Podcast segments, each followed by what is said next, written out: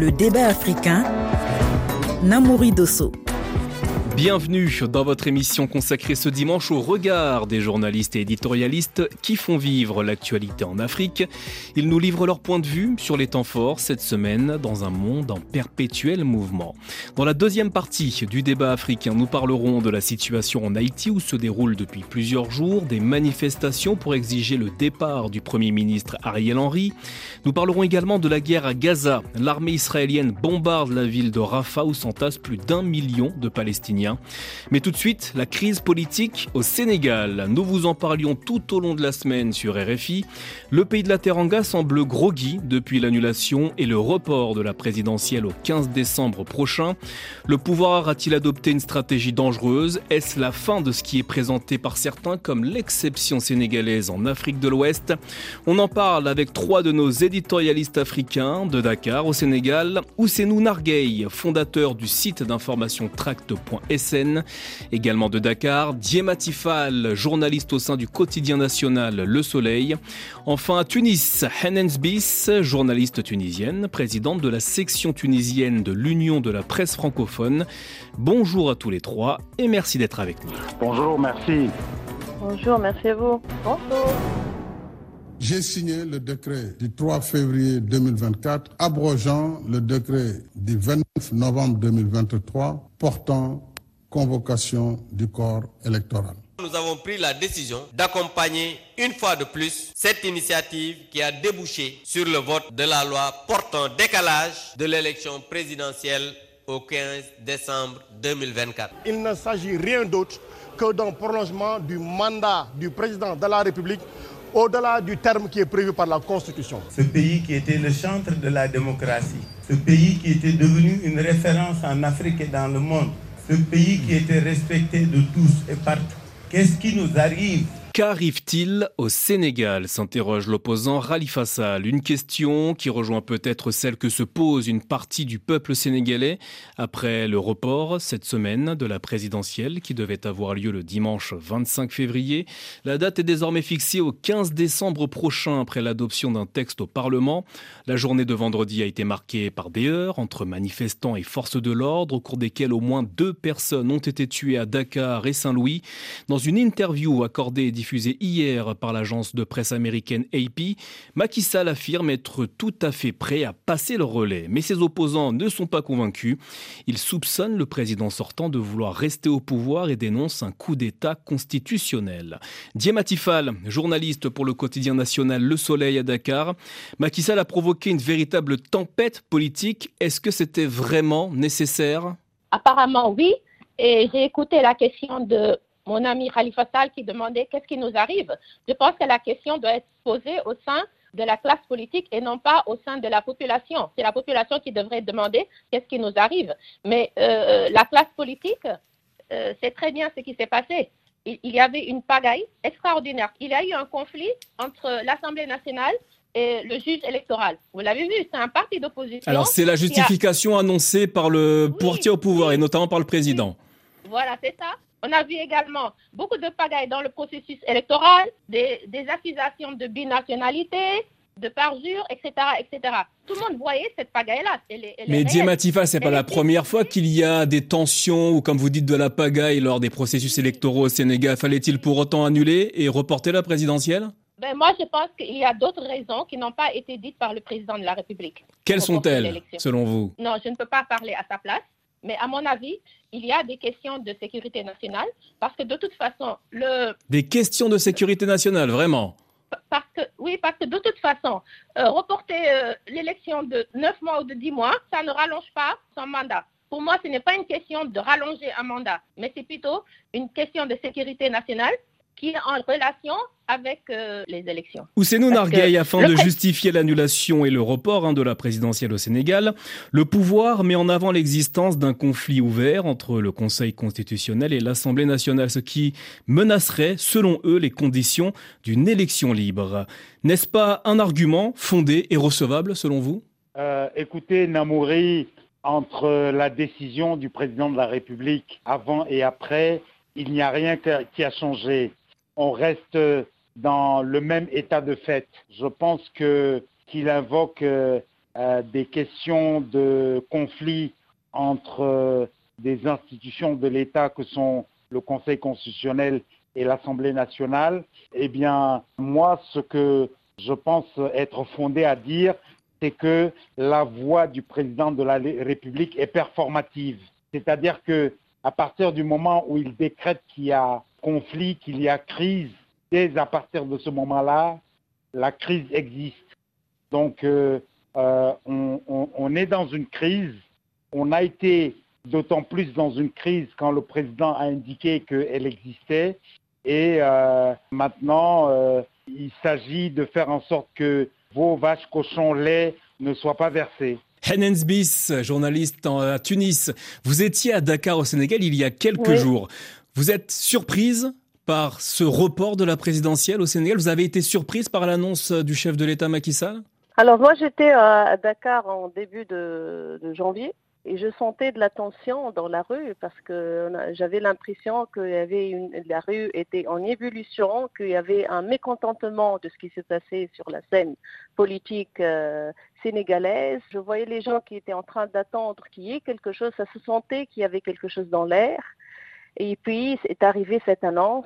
Je pense que c'était une grande surprise parce qu'à la fin, euh, ce feuilleton qui a été lancé par Macky Sall, c'est aller se présenter au présidentiel. Non, pendant longtemps, après, il a dit qu'il ne va pas se présenter et a privilégié son, candidat qui est le Premier ministre. Et finalement, on s'est rendu compte, je, pense, que son Premier ministre n'est pas très populaire. Donc selon vous, c'est la raison pour laquelle il a reporté, enfin en tout cas d'abord annulé et ensuite accepté le report des parlementaires au sujet de cette présidentielle? À mon avis, c'est une guerre de clans. C'est l'entourage du président qui a bien compris que euh, son candidat, qui est le Premier ministre Amadouba, n'a pas de popularité, surtout que dans les sondages, il n'arrivait pas à dépasser les 50% des voix, et que dans la rue, c'était plutôt Osman Sonko qui était plus privilégié, bien qu'il est en prison. Alors, j'aimerais faire réagir Diematifal, hein, qui travaille au Soleil, le, quotidien national, euh, le quotidien national au Sénégal. Diematifal, est-ce que, est-ce que les arguments de Hennensbis sont plausibles? Ça, c'est les arguments lambda qu'on entend euh, dans la rue. Mais il faut aller, nous, Sénégalais, on va au fond. On ne va pas au mur. Avant d'aller au mur, on s'arrête. Le président euh, de la Y avait-il un problème avec le candidat Amadouba? Je ne sais pas, je ne pense pas, parce que de toute façon, euh, aujourd'hui, ce jour-là, en ce jour-là, le, le, M. Amadouba reste Premier ministre et il reste le candidat de Ben Bokoyaka. Donc je ne vois pas donc vous n'êtes pas, vous pas d'accord quand Hennensbis dit que le report est dû notamment à l'impopularité ou au manque de popularité du candidat du pouvoir mais, comment peut-on raisonnablement, rationnellement prendre sur soi euh, la responsabilité de reporter une élection parce que ça ne vous arrange pas? Ça, c'est trop léger comme argument. Et ce n'est pas possible au Sénégal d'accepter Peut-être que Macky Sall a reçu beaucoup de pression au sein de son propre camp que ce report était pour lui donner la, la possibilité de trouver un meilleur candidat pour garantir quand même qu'il allait gagner les, les, les prochaines élections est-ce que le président de la République du Sénégal a reçu des pressions de la part de son propre camp? J'ai même un, collègue, un éminent collègue qui s'appelle Momodo Margaï, qui a mis à la une de son journal que l'élection a été reportée à cause d'une colère de la première dame. Franchement, où va-t-on? Franchement, où va-t-on avec ces versions euh, alambiquées? Je ne pense pas que ce, soit, que ce soit ça. Il n'y a aucune raison rationnelle qui ferait que euh, le chef de l'État qu'il ne s'engage plus dans un nouveau mandat, qu'il quitte la présidence. Il n'y a aucune raison qu'il euh, engage son statut, sa crédibilité internationale durement acquise pour des questions électoralistes. Franchement, ça, ça n'a pas du tout de sens. Ousseinou Narguey, on a beaucoup, on a entendu beaucoup de choses. Hein. On a entendu euh, que le pouvoir avait essayé de gagner du temps pour faire revenir Karim Ouad dans le jeu. Il y a eu la question de la popularité du candidat du pouvoir, Amadouba. Selon vous, quelles sont les raisons qui ont poussé le président à annuler et ensuite à reporter cette présidentielle? Moi, en tout cas, je n'ai pas de sondage. Il y a des gens qui disent euh, qu'ils ont des sondages, euh, les uns selon lesquels, euh, sondage, le candidat Amadouba, la majorité présidentielle, ne passait pas au premier tour et était battu au second tour. Le candidat Amadouba, la majorité présidentielle, dit qu'il passait au premier tour. Donc, euh, je pense en tout cas que ce serait bien euh, pitoyable si ce sont des raisons purement électoralistes qui ont poussé à prendre cette décision. Mais ce que j'observe en tout cas, c'est que euh, à la différence de tous ceux qui disent qu'il y a eu coup d'État je ne pense pas qu'il y a coup d'État. Alors justement, parce que c'est ce que dit une partie de l'opposition. Il parle même de coup d'État constitutionnel. Qu'en pensez-vous Je ne pense pas qu'il y a coup d'État constitutionnel. Je pense qu'il y a eu un coup euh, d'un double point de vue. Euh, d'abord, dans le où euh, tout le monde a été choqué d'entendre cette information aussi bien, cette décision, aussi bien les gens qui soutiennent le pouvoir que ceux qui soutiennent l'opposition, parce que après toutes les péripéties qu'il y a eu juridico-politicienne politique depuis 2021. On attendait impatiemment le 25 février pour trancher dans un sens ou dans un autre la question et en finir. Je pense aussi que c'est un coup dans le sens de prouesse, euh, j'allais dire, euh, politique, parce que euh, le président n'a pas reporté les élections. Il a juste dit qu'il que son décret de convocation des élections l'annulait, il l'abrogeait. Et donc, à partir de ce moment-là, il a filé la patate chaude de l'Assemblée nationale qui a décidé d'un report et d'une nouvelle date de report. Donc bon, Alors, euh, voilà. Un instant quand même, euh, Ousseinou, Nargueil. Pardonnez-moi, mais il y a quelque chose qui m'échappe. Le Conseil constitutionnel n'est pas la seule instance en charge des élections au Sénégal. Certes, elle valide les résultats, mais il y a des juges qui supervisent le processus de vote, des fonctionnaires qui organisent les élections. Il y a même une Sénat, la Commission électorale nationale autonome, chargée de surveiller le bon déroulement du vote. Avec tous ces organes, pourquoi avoir reporté les élections? Non, mais euh, la Sénat est quelque part une coquille vide d'autant qu'elle a été changée du tout au tout il y a quelques semaines par le président de la République. Le Conseil constitutionnel est l'arbitre qui décide de qui peut être candidat, qui en fin de compte valide les résultats qu'elle proclame. Donc euh, euh, pourquoi il y a eu euh, report? Le président nous dit c'est parce que il y avait un dysfonctionnement entre des pouvoirs constitués de la République que sont le pouvoir législatif et le pouvoir judiciaire. Je veux bien l'entendre, euh, mais je pense que on aurait pu faire en sorte de tenir l'élection à la date échue. Bis, dans son allocution samedi dernier, Macky Sall a précisé que sa décision de ne pas être candidat restait inchangée. Est-ce que l'opposition devrait être rassurée par ces mots? Je ne pense pas. Moi, je pense que l'opposition devrait continuer à faire pression pour que reprendre le processus euh, démocratique, parce que ça reste quand même un coup d'État euh, constitutionnel, et que je pense que Macky Sall il voudrait gagner du temps pour, pour arranger un peu les choses, peut-être pour choisir un, un, meilleur candidat que celui qui existe actuellement, et que euh, finalement, il y a quand même une guerre des clans à l'intérieur de la, de la vie. Alors, Ousseinou Nargueil voulait réagir. Ousseinou Nargueil. Je voulais réagir pour dire que c'est trop tard pour tenir les élections dans 15 jours, le 25 février, et ensuite, le président de la République, dans le dernier Conseil des ministres qui a eu lieu cette semaine, a confirmé sa confiance à Amadouba en tant que Premier ministre et sa confiance à Amadouba en tant que candidat Diema, à la Dakar souhaitait également intervenir. Quand Hanen dit que l'opposition doit continuer de s'opposer. C'est le rôle de, l'opposition en démocratie de s'opposer contre le pouvoir en place. Mais je ne suis pas d'accord du tout quand Hanen parle de coup d'État constitutionnel. S'il vous plaît, tout s'est passé dans les règles. Au moins, reconnaissez que le PDS est un parti, un parti d'opposition qui a une longue tradition parlementaire, qui sait s'opposer, qui a su utiliser le règlement de l'Assemblée nationale et euh, proposer une loi constitutionnelle. Et il faut savoir au départ aussi que ça a été l'initiative du Parti démocratique sénégalais a été soutenue par le groupe Beno du pouvoir, le groupe Wallou du PDS et également Tahaou Alors, Diematifal, Diematifal, je vous coupe parce que vous avez évoqué l'opposition. Hein. Cette opposition qui est vent debout contre le président Macky Sall, elle fustige le report de la présidentielle. Idem en ce qui concerne la société civile qui appelle à des manifestations massives. Pour certains observateurs, cet épisode augure peut-être une rupture démocratique inédite dans le pays et certains Sénégalais à Dakar expriment leurs vives inquiétudes. On n'a plus du tout confiance dans les institutions. La dynamique dans laquelle évoluent les choses n'augure rien de bon. On est vraiment inquiet de l'état des institutions de la République. Au lieu de défendre le peuple, ils se battent à l'Assemblée. Avec ça, on veut avancer C'est affligeant. Non, je n'ai plus confiance à 100% dans les institutions.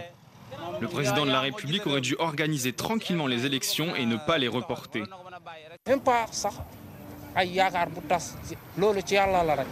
Je n'irai pas jusqu'à dire que j'ai totalement perdu espoir, mais c'est dur. Le peuple commence à perdre espoir dans ce pays. Voilà, pour les inquiétudes de certains Sénégalais à Dakar, le scénario auquel on insiste n'est-il pas le résultat du discrédit jeté ces derniers mois sur les institutions sénégalaises de la part des acteurs politiques sénégalais, majorité et opposition confondues, dit Matifal? Ben, Vous voyez bien, Namori, que les populations sénégalaises sont loin d'être dupes. elles sont même en avance, beaucoup plus en avance que ce qu'on pourrait penser. Un de vos interlocuteurs a dit tout ça, c'est entre eux, ça se passe dans la classe politique. Donc, c'est la classe politique qui, crée des problèmes, qui trouve des solutions. Et d'ailleurs, c'est pour cette raison qu'un dialogue a été appelé et beaucoup de gens de l'opposition disent qu'ils vont y participer. Le, discrédit, il commence au sein même de la classe politique. Bis, les dirigeants sénégalais ne devraient-ils pas saisir l'occasion pour réfléchir à ce qu'est devenu l'idée démocratique dans le pays avec euh, cette crise politique actuelle au Sénégal? Certainement. D'ailleurs, le Sénégal a toujours eu une, tradition de, pratique de la démocratie. Euh, ce qui se passe, ça, c'est pas euh, familier pour le Sénégal. Le Sénégal, ça a été toujours un modèle pour la démocratie dans la région. La CDO euh, a même axé sur cet aspect. Elle a appelé Macky Sall à retourner au plus vite au processus démocratique. Donc je pense que euh, aujourd'hui, il y a une rupture entre la classe politique et la rue au Sénégal. Et si jamais il n'y aura pas de solution pour, pour cette question-là électorale. Alors, Henens vous avez présenté le Sénégal comme un modèle démocratique en Afrique de l'Ouest. Je me tourne vers Ousseinou Narguey, qui connaît bien la classe et l'histoire politique au Sénégal. Ousseinou Narguey, est-ce que le Sénégal a vraiment toujours été un modèle démocratique pour la politique en Afrique? Non, avant de répondre à cette question, je voulais répondre à celle précédente pour dire que ce n'est pas la première fois qu'il y a un, report de l'élection présidentielle. Euh, après avoir été élu en 63 et que pour un mandat de 4 ans, en 67, il devait y avoir une élection et euh, euh, le président Senghor l'a repoussé de quelques mois en 68. mais on était dans un régime de parti unique euh, ce, qui, est quand même une grande euh, différence avec la période actuelle, vous en convenez? Oui, où Léopold Sédar Senghor était le seul candidat, donc ça ne portait pas à conséquence. Mais est-ce que le Sénégal a toujours été un pays euh, vu comme une vitrine démocratique de l'Afrique? oui, pendant longtemps, dans les années 70-80, mais je veux rappeler que avant le Sénégal, il y a eu des alternances démocratiques dans d'autres pays, comme le Cap-Vert ou comme le Bénin mais on s'entend quand même à dire que euh, le Sénégal a toujours su régler ses problèmes euh, politiques euh, sans notamment l'irruption de l'armée sur la scène politique. Donc de ce point de vue-là, c'est effectivement une vitrine démocratique. L'actualité politique et cette crise hein, qui traverse actuellement le Sénégal, nous continuerons d'en parler hein, sur Radio France Internationale. On va faire une courte pause juste après le journal. Nous parlerons de la contestation en Haïti. D'importantes manifestations se sont déroulées cette semaine pour exiger le départ du Premier ministre Ariel Henry, qui devait en principe quitter le pouvoir ce mercredi. A tout de suite.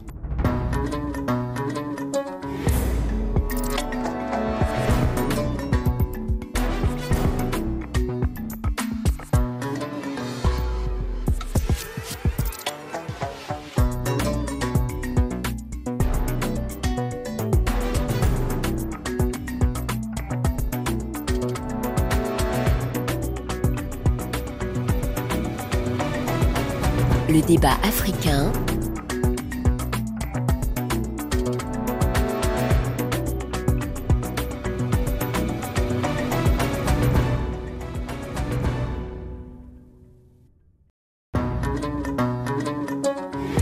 Le débat africain. Namouri Dosso. Merci d'être avec nous dans cette émission consacrée au regard de nos confrères et consoeurs africains sur l'actualité cette semaine. Trois d'entre eux sont avec nous ce dimanche, de Dakar au Sénégal, Ousseinou Nargueil, fondateur du site d'information tract.sn, également de Dakar, Diematifal, au sein du quotidien national Le Soleil. Enfin de Tunis, Henens Bis, journaliste tunisienne, présidente de la section tunisienne de l'Union de la presse francophone. Haïti, théâtre depuis plusieurs jours d'importantes manifestations pour exiger le départ du Premier ministre Ariel Henry, qui aurait dû en théorie quitter le pouvoir ce mercredi selon un accord politique signé en 2022. Malgré les manifestations et les ultimatums de ses opposants, le chef de gouvernement persiste et plaide pour l'unité. Moi, crois, le pour nous toutes, prendre décision pour nous mettre tête nous ensemble je crois que nous devons tous prendre la décision de rassembler nos efforts, de sauver Haïti et de faire les choses différemment. La seule solution pour sortir le pays de la crise est que nous soyons ensemble, que nous soyons ensemble avec tous les Haïtiens authentiques qui font preuve de bonne volonté. Haïtiens authentiques Haïti, théâtre de plusieurs jours d'importantes manifestations pour exiger le départ du Premier ministre Ariel Henry, qui aurait dû en théorie quitter le pouvoir ce mercredi selon un accord politique signé en 2022. Malgré les manifestations et les ultimatums de ses opposants, le chef de gouvernement haïtien persiste et plaide pour l'unité. Hennensbis à Tunis, comprenez-vous la position du chef de gouvernement haïtien? Moi, je trouve que euh, le chef de gouvernement haïtien s'attache au pouvoir, quel que soit le prix. C'est-à-dire, malgré les violences dans la rue, malgré la, propagation des actes de violence par les gangs, euh, Ariel euh, Henry s'attache au pouvoir, ne veut pas le laisser, ne veut pas respecter ses promesses. Et ça, ça va continuer à avoir des implications sur euh, un pays comme le Haïti, un, pays assez pauvre aussi, euh, qui, a ses propres problèmes. Euh, aussi, Henri, Ariel Henry continue à faire allégeance, plutôt continue à satisfaire plutôt la communauté internationale au détriment des Haïtiens et que c'est le temps peut-être de euh, faire pression, peut-être internationale, pour qu'il y ait quelque chose qui se fait à Haïti. On va revenir tout à l'heure sur le rôle hein, de la communauté internationale, de ce qu'on appelle hein, la, communauté internationale. Mais tout d'abord, j'aimerais faire un point avec vous, Bis. Ariel Henry, le Premier ministre haïtien, invoque le fait qu'il y a trop d'insécurité pour qu'il abandonne le pouvoir. N'est-ce pas un argument valable compte tenu de la situation sur l'île? C'est le meilleur prétexte pour se maintenir au pouvoir. C'est un prétexte qui a toujours été. Et la sécurité sur l'île est réelle à Nensbis. Moi, je pense que lui, il n'a fait qu'augmenter cette insécurité. D'abord, en ne pas respectant ses promesses, et deux, qu'une grande partie des gangs appartiennent au pouvoir.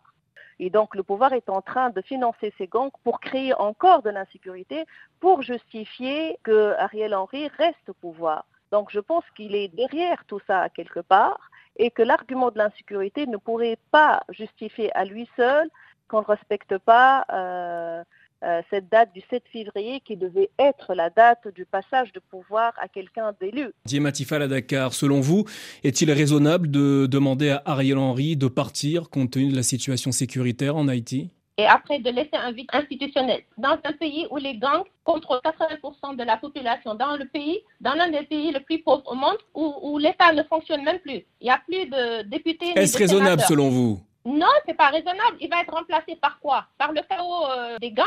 Il y a une opposition, d'accord, mais il faut mettre en place quelque chose pour remplacer le Premier ministre. Mais on ne peut pas euh, faire partir un Premier ministre et après il va rester quoi en Haïti? Et d'ailleurs, de ce point de vue-là, je pense que l'Union africaine a une grande responsabilité puisqu'elle considère que la diaspora africaine est un, 52e État de l'Union africaine. Je tiens à préciser que Monique Kleska, ex-fonctionnaire des Nations Unies, qui s'exprimait sur notre antenne cette semaine, indiquait que les assassinats ont augmenté de plus de 120% en Haïti entre 2022 et 2023. Idem pour les kidnappings, plus 83%, sans parler des viols de filles et de femmes qui ont atteint des proportions vertigineuses. Ou c'est nous, Nargueil, comprenez-vous les arguments du Premier ministre haïtien qui estime que les conditions ne sont pas réunies pour qu'il quitte le pouvoir Écoutez, Haïti, c'est un vrai crève-cœur parce que, euh, vu du point de vue africain, Haïti a été la première république noire à être euh, indépendante. Euh, ce que je peux vous dire, c'est que je partage le sentiment de Diematifal.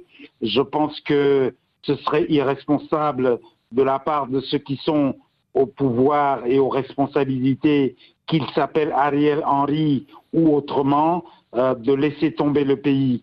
Euh, je crois que, euh, comme dans le sujet précédent sur le Sénégal, où Macky Sall a évoqué la tenue d'un dialogue pour rapprocher les points de vue, je pense que Haïti a besoin d'un dialogue entre toutes les parties prenantes politiques et que la priorité, ce n'est pas de changer de gouvernement ou de passer à des élections. Je crois que la priorité, c'est de pacifier le pays, c'est de mettre fin à l'action des gangs. Et de ce point de vue-là, je déplore fortement que la proposition qui a été faite par le Kenya d'envoyer des policiers euh, ait finalement avorté parce que la Alors justement, justement, vous me devancez, Ousseinou Narguey, parce que j'allais justement vous poser la question de l'intervention d'une force internationale. Pour établir la sécurité sur l'île d'Haïti, faut-il nécessairement en passer par là? Je pense que oui. Diematifal, vous souhaitez intervenir? Oui, donc je disais que l'Union africaine devrait s'impliquer pour, pour euh, participer à, cette force, euh, force internationale. Cette force internationale. Mais rappelons que les deux dernières missions de l'ONU ont laissé de très mauvaises euh, euh, impressions en Haïti. Et finalement, elles n'ont pas réussi à ramener la paix. Mais forcément, il faut qu'il y ait. Mais alors pourquoi Alors comment est-ce que la force kenyane qui est annoncée, hein, même s'il y a encore tout n'est pas clair au sujet de son arrivée, comment est-ce que cette force kenyane pourrait restaurer l'ordre et la sécurité euh, en Haïti alors que les autres ont échoué? La justice kenyane a refusé l'envoi de cette force. Ils ils en sont encore à, ça. Parce qu'en Mais juste après, le président a dit que c'était une question de semaine. Oui, mais bon. Moi, je pense que pour cette question, il y a eu un problème sur les financements. Ils ne sont pas encore d'accord comment ils vont financer cette force. Mais à mon avis, c'est que peut-être qu'une force internationale pourrait calmer un peu la situation, mais il faut que, que Ariel Henry se prononce sur un agenda bien précis. Parce que évoquer à chaque fois l'argument de l'insécurité pour justifier qu'il reste au pouvoir ne va pas calmer le jeu. Ça sera peut-être calmer le jeu pendant une petite période, mais ça va reprendre de plus belle. Donc je pense que l'opposition aujourd'hui haïtienne et une bonne partie de la population voudrait trouver une solution à cette situation qui dure parce que faut pas oublier qu'Ariel Henry n'est pas élu, il est là depuis 2021 il représente un peu le statu quo et le, fond du problème. Donc aujourd'hui, si on voudrait avoir une solution durable pour Haïti, il faudrait qu'il se prononce sur un agenda bien précis quand est-ce qu'il va quitter le pouvoir? Il doit préparer la phase d'après et en même temps travailler sur la question de la sécurité. L'option kenyane, hein, elle ne fait pas forcément l'unanimité hein, au Kenya et en Haïti. La sécurité de l'île haïtienne n'incombe-t-elle pas d'abord et avant tout aux Haïtiens ou c'est nous Nargueil Ariel Henry au pouvoir, je pense qu'il est plutôt dans le devoir plutôt que dans le pouvoir. C'est vrai que la sécurité d'un pays incombe d'abord aux nationaux, euh, quel que soit le pays en question, mais nous sommes d'accord, je pense, que la situation haïtienne est assez particulière pour qu'ils aient besoin d'aide extérieure. Donc je pense qu'ils ont besoin d'aide extérieure, que ça vienne des Nations Unies, que ça vienne de l'Union africaine et des pays africains, mais ils ont certainement besoin d'aide pour aider à rétablir l'ordre. Parce que quand dans un pays des gangs font la loi, euh, ça veut vraiment dire qu'il n'y a plus de pouvoir d'État. Donc je pense que euh, Haïti a besoin d'aide externe que ce soit des Nations Unies ou de l'Union africaine ou des pays africains. Alors Matifal évoquait tout à l'heure le rôle de la communauté internationale, hein, qui est également pointé du doigt par certains Haïtiens. C'est le cas de l'écrivain haïtien Lionel Trouillot, invité sur RFI cette semaine et auteur de la tribune intitulée La sombre destinée du gouvernement de facto. Écoutez ce qu'il nous disait. Comment voulez-vous dire que nous appuyons un gouvernement dont un peuple ne veut pas parce qu'il doit être remplacé par des élus? Or, il ne veut pas tenir d'élection. Il ne peut pas tenir d'élection. C'est une logique absurde. Ensuite, c'est une logique impériale. Nous, nous allons aussi manifester quand la police que ce gouvernement utilise comme une arme de répression politique nous tirera dessus. Que diront les ambassadeurs de l'Union européenne, des États-Unis d'Amérique, la représentante du secrétaire général des Nations Unies? Diematifal à Dakar, faut-il interroger l'attitude de la communauté internationale? Bien sûr qu'il faut l'interroger. Et moi, je, suis, je respecte parfaitement euh, les propos de M. Trouillot. Il faut dire que Haïti a été abandonné par la communauté internationale, à mon avis. Et ça, depuis que la, France l'a colonisé, elle y a réclamé une dette colossale. Ensuite, euh, occupée par les États-Unis. Ensuite, euh, la dictature des Duvalier père et fils. et la violence est consubstantielle à l'exercice du pouvoir en Haïti. C'est ça le véritable problème, parce que tous les pouvoirs se sont appuyés sur les Totomacoutes et les ersatz de Totomacoutes, ceux qui les ont euh, euh, suivis.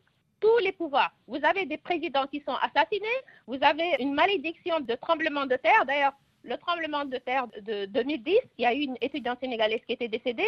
Ensuite, euh, le Sénégal, sous, sous a fait venir des étudiants haïtiens au Sénégal etc., etc. Donc, je pense que Haïti a été abandonné par la communauté internationale. Ils ne veulent rien faire et on laisse les choses empirer. Il est Bis, à Tunis, vous pensez, vous aussi, que la communauté internationale a tourné le dos aux Haïtiens?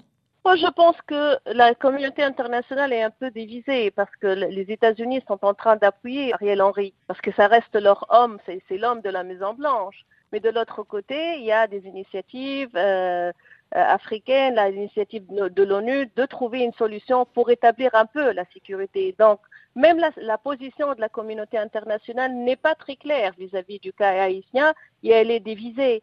C'est ce qui empire encore, fait empirer encore la situation. La situation en Haïti, c'est à suivre chaque jour sur RFI, notamment dans le rendez-vous des Amériques et d'Haïti, chaque jour sur notre antenne, à partir de 13h10, temps universel. Nous avons demandé à l'armée israélienne de se préparer à opérer à Rafah et dans les deux camps centraux au centre de Gaza, les derniers bastions du Hamas. Nous sommes sur le chemin de la victoire totale, la victoire est à notre portée. Ce n'est pas une question d'années ou de décennies, c'est une question de mois. Je pense, comme vous savez, que la riposte à Gaza, dans la bande de Gaza, a été excessive. Une riposte jugée excessive de la part du président américain Joe Biden alors que précédemment, Benjamin Netanyahou, le chef de gouvernement israélien, estimait que la victoire était à portée de main. L'armée israélienne bombarde la ville de Rafah dans le sud de la bande de Gaza. Plus d'un million de Palestiniens déplacés par la guerre s'y trouvent. Après plus de 100 jours de conflit, les États-Unis craignent un nouveau désastre humanitaire. Les demandes américaines d'épargner les civils palestiniens ne semblent pas être prises en compte par les autorités israéliennes. Washington est-elle encore audible à Tel Aviv? Moi, je pense que Washington, euh, quelque part, a baissé un peu les bras parce que la dernière visite là, faite par euh, Anthony Blinken, où il a, les États-Unis a dit et redit qu'il faut épargner les vies humaines sans pour, pour, pour autant euh, faire complètement pression sur l'armée israélienne d'arrêter un, peu sa, progression vers Rafah.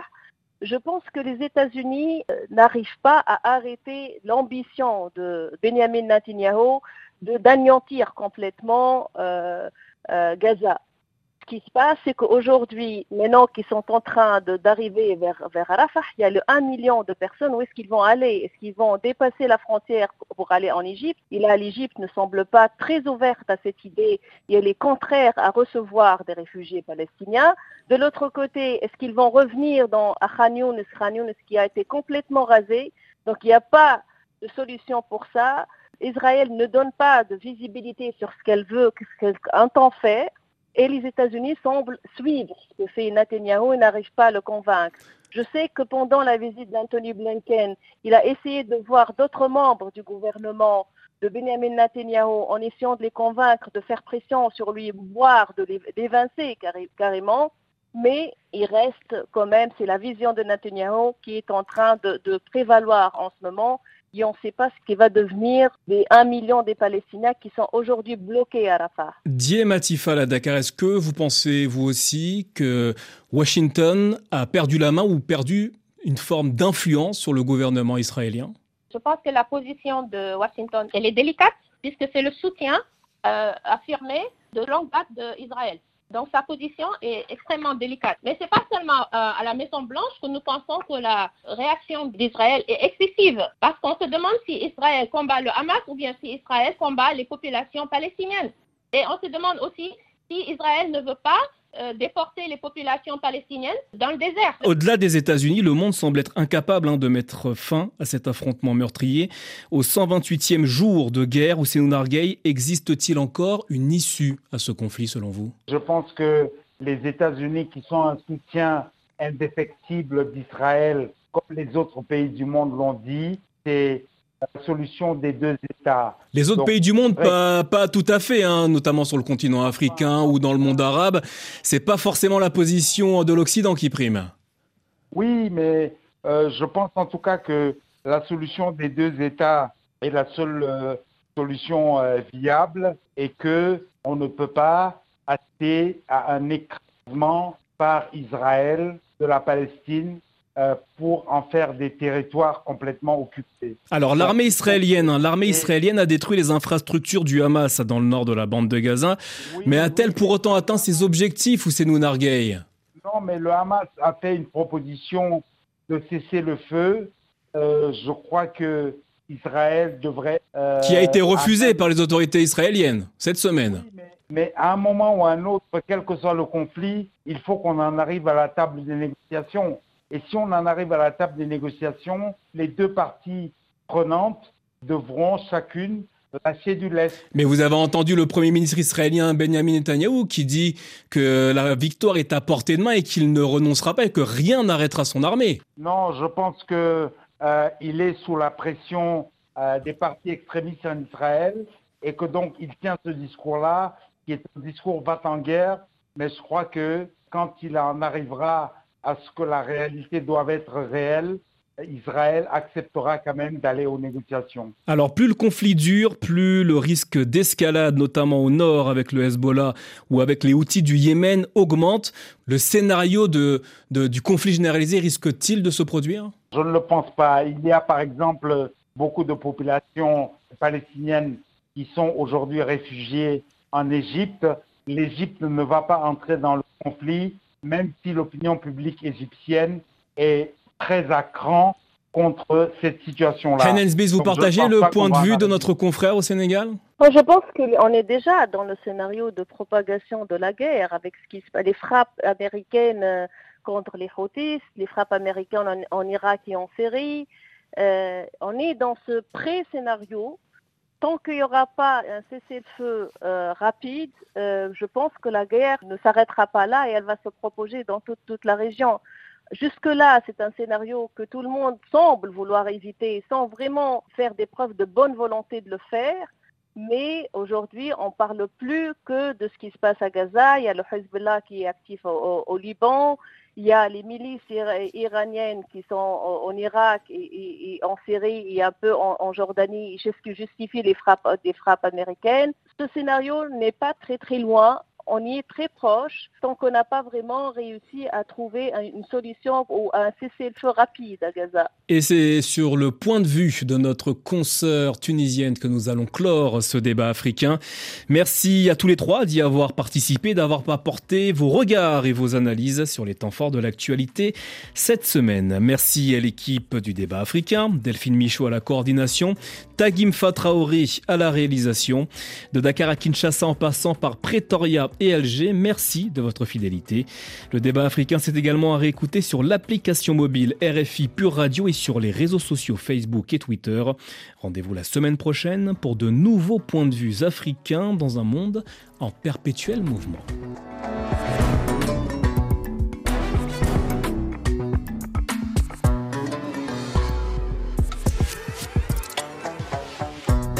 Le débat africain.